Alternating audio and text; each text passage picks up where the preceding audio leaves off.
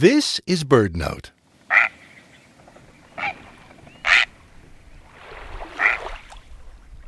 That prehistoric-sounding call is from a great blue heron.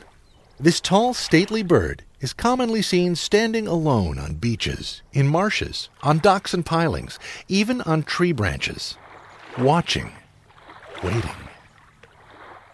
Now, from earlier this summer, the raucous sound of a colony of nesting great blue herons.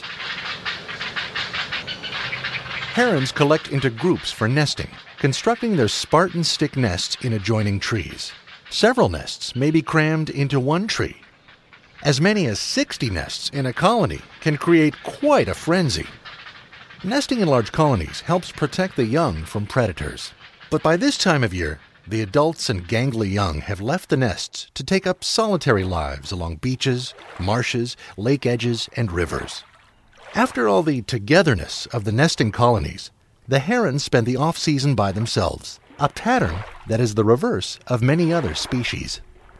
During fall and winter, they defend the areas where they feed as adamantly as other birds defend their nesting territories in spring. The herons challenge and scare away intruders, including other great blue herons, by sounding this call. It may sound strange, but it's one beautiful bird.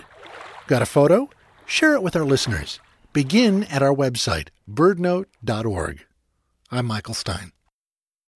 Join BirdNote on Wednesday, March twenty-seventh for a captivating conversation about the power of photography.